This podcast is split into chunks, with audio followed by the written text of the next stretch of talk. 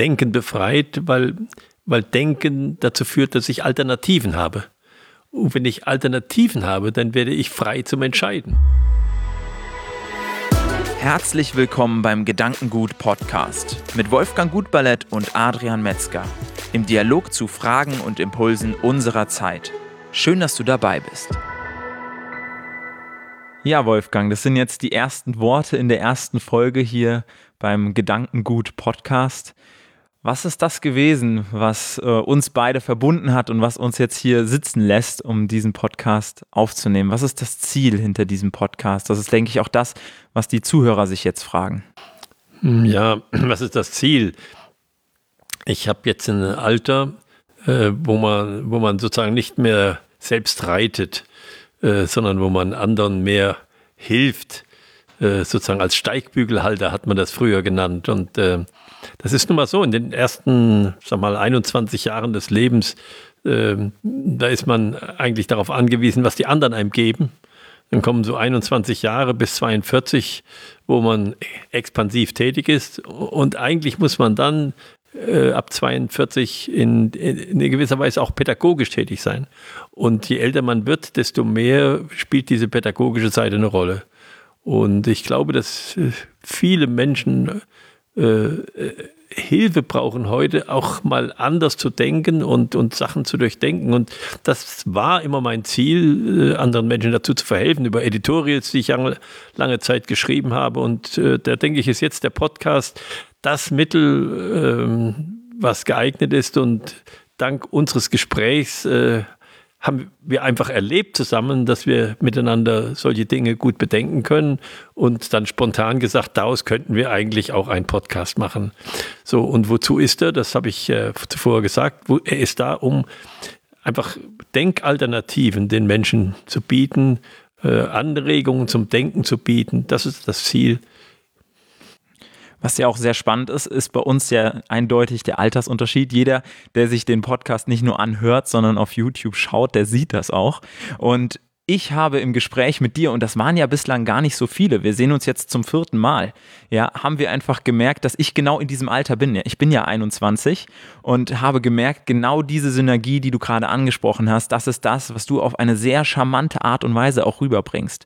Weil ich habe bei dir immer das Gefühl gehabt, dass wenn wir über etwas gesprochen haben, dass du an meiner Meinung ernsthaft interessiert warst dass du meine Sicht auch verstehen wolltest und dass du mir deine Sicht nicht als absolute Antwort gegeben hast, sondern einfach nur als ja, Orientierung, an der du letzten Endes dein Leben lang ja auch festgehalten hast oder die du auch immer wieder geändert hast oder den Fragen, mit denen du dich auch umgeben hast. Und dementsprechend kamen wir so ein bisschen auch auf das Thema Denken befreit. Was, geb, nimm gerne dieses Stichwort nochmal auf. Was verbindest du damit? Denken befreit, weil, weil Denken dazu führt, dass ich Alternativen habe. Und wenn ich Alternativen habe, dann werde ich frei zum Entscheiden. Das heißt, das ist eigentlich ja doch ein, ein, ein großes Element der Freiheit, dass ich entscheiden kann, welchen von den verschiedenen Wegen ich gehe. Schlimm ist es, wenn ich sage, es ist alternativlos, weil dann bin ich gezwungen. Und, und dann habe ich mich in eine solche Situation gebracht, dass ich nicht mehr frei bin. Und äh, in, in dem Sinne ist es gut, dass wir miteinander sprechen und es ist wirklich eine Erfahrung gewesen, dass wir das gut miteinander können. Hm.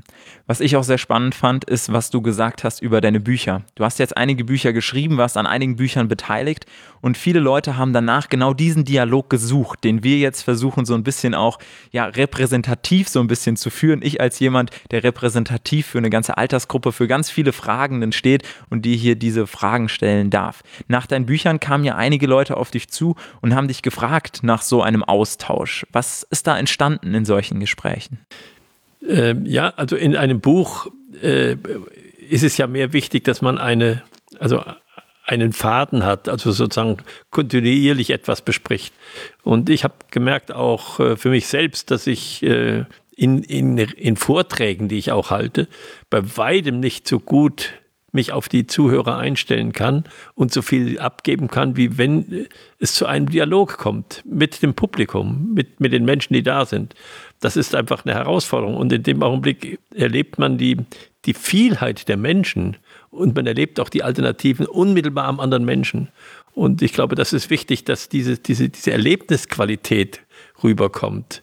Und äh, ja, und, und das suchen die Menschen. Und wenn sie dann sowas gelesen haben in so einem Buch, dann sagen sie, das ist interessant, hier leuchtet etwas durch, dass jemand die Welt noch, noch anders betrachtet. Und davon möchten wir gerne noch mehr wissen. Und das fand ich auch das Spannende. Denn diesen Podcast ist, das ist ein Podcast aus vielen, könnte man jetzt meinen. Ganz viele Podcasts gibt es schon.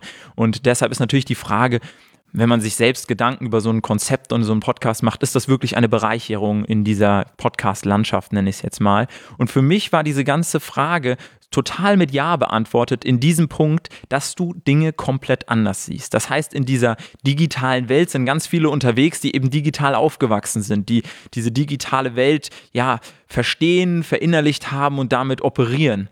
Und du bist jemand, der deutlich vor dieser digitalen Welt aufgewachsen ist, der schon ein ganzes Leben quasi hinter sich hat in einer Welt, die vor allem menschenzentriert war.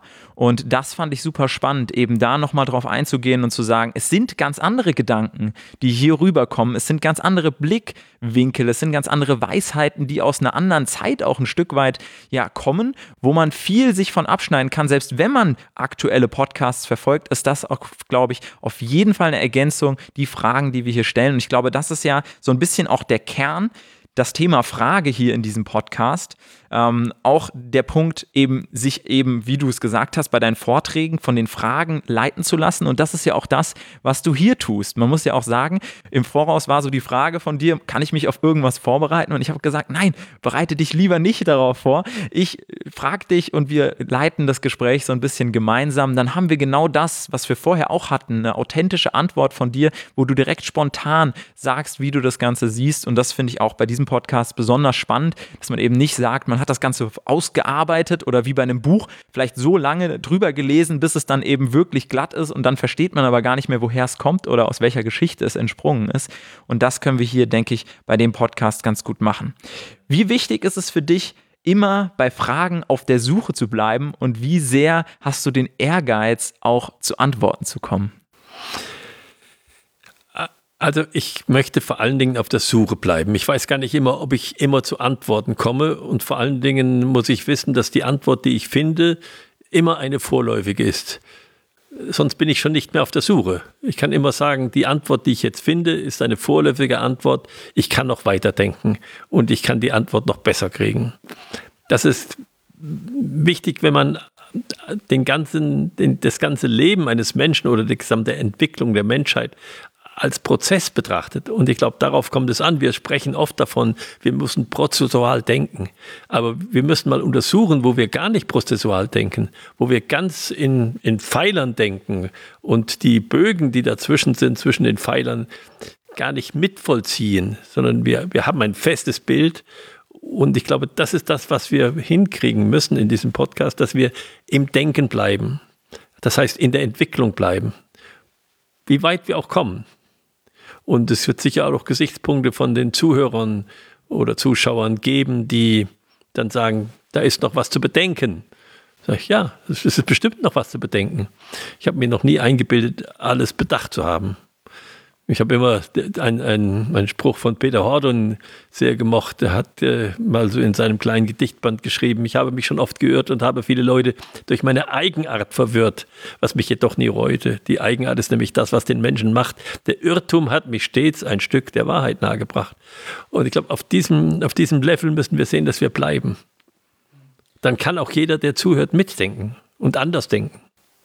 Genau, und das ist auch die, die Einladung, die wir mit diesem Podcast ja machen wollen. Wir haben extra eine E-Mail-Adresse eingerichtet, podcast@ gedanken-gut.org und da kann man eben nochmal seine Gedanken dazu geben, seine Impulse dazu geben und vielleicht den ein oder anderen Anstoß geben, was wir denn hier noch bedenken sollten oder auf was wir noch nicht gut genug eingegangen sind und was man nochmal in dem Podcast dann aufgreifen kann. Ja, ja.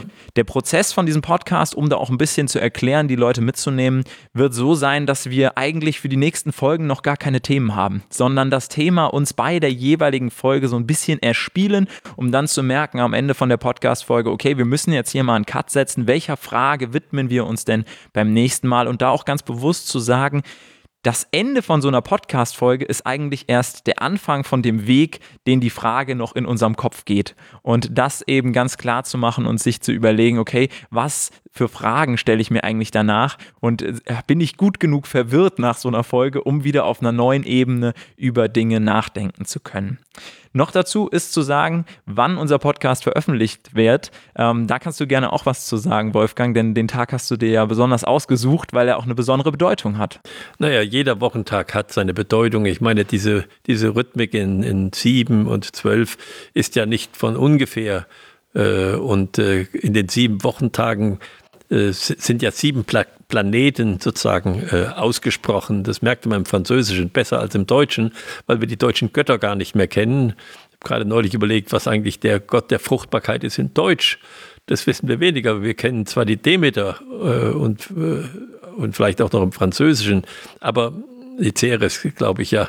Aber im Deutschen wissen wir gar nicht, dass die Freya eigentlich die Göttin der der Fruchtbarkeit und der Liebe ist, also der Venus sozusagen, die dahinter steht. Äh, beim Französischen mit Vendredi wird das eher deutlich. Äh, und der Donnerstag ist der Tag des Jupiters und das ist sozusagen ähm, der Planet, der für die Weisheit steht. Und man soll Konferenzen und Nachdenken wird am Donnerstag besonders begünstigt durch die Kräfte, die da wirken. Und deshalb ist das auch der Grund, warum wöchentlich dieser Podcast hier am, am Donnerstag, Donnerstag, online gehen wird. Jawohl, ja.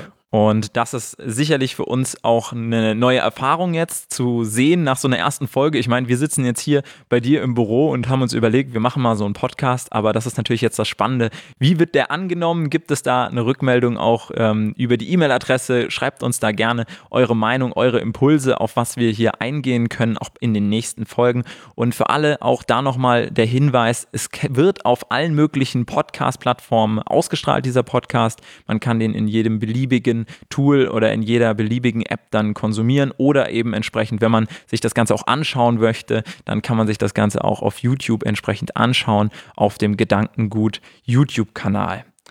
Jetzt würde ich sagen, ist genug erklärt, ist genug zu sagen, äh, gesagt hier zu unserem Vorhaben mit dem Gedankengut-Podcast. Was nimmst du jetzt für dich aus der Folge raus und wie war so das erste Mal, das erste Gefühl hier vor dem Podcast-Mikrofon für dich?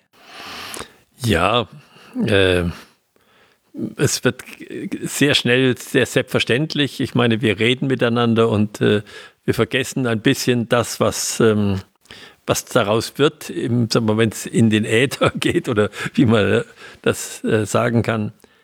Ähm, finde es sehr angenehm und ich denke, wir müssen einfach ganz normal denken und sprechen miteinander. Äh, das ist, glaube ich, das empfinde ich gut und ich gehe raus äh, mit der Frage, wie schaffen wir es da wirklich, das Prozesshafte äh, wirklich selbst bei uns zu bewahren? Weil es ist so leicht und so verführerisch, in, in feste Bilder zu kommen und äh, das immer wieder aufzulösen und immer wieder in, ins Prozesshafte zu kommen. Das ist, glaube ich, eine Aufgabe, äh, womit wir uns beschäftigen können. Und da spielt die Frage eine große Rolle. Hm. Was ich für mich auf jeden Fall rausnehme, ist, dass ich es unglaublich schätze, dass wir nicht nur dieses Gespräch so hinbekommen haben, sondern dass wir auch hier im ersten Aufschlag quasi aus dem Gedanken-Podcast jetzt Realität machen konnten, dass wir hier zusammensitzen, diesmal eigentlich nur mit dem Unterschied, dass Mikrofone dazwischen stehen, aber dass das so schnell selbstverständlich geworden ist, was du gesagt hast und dass wir auch, wenn wir das Ganze Podcast-Thema jetzt als Prozess sehen und sagen, die erste Folge muss nicht perfekt sein, aber ich finde, wir waren da sehr nah dran an dem, wie wir uns auch sonst unterhalten haben. Ja. Und natürlich denkt man in dem Voraus von so einem Podcast, in der Konzeption, in der Planung, wie, was kann man sozusagen alles vorbereiten, was kann man alles planen, wie kann man den Rahmen schaffen, damit so ein Gespräch, so ein Podcast entstehen kann.